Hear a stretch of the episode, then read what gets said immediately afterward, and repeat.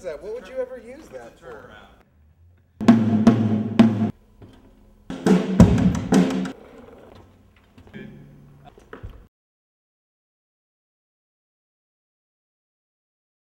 Turnaround.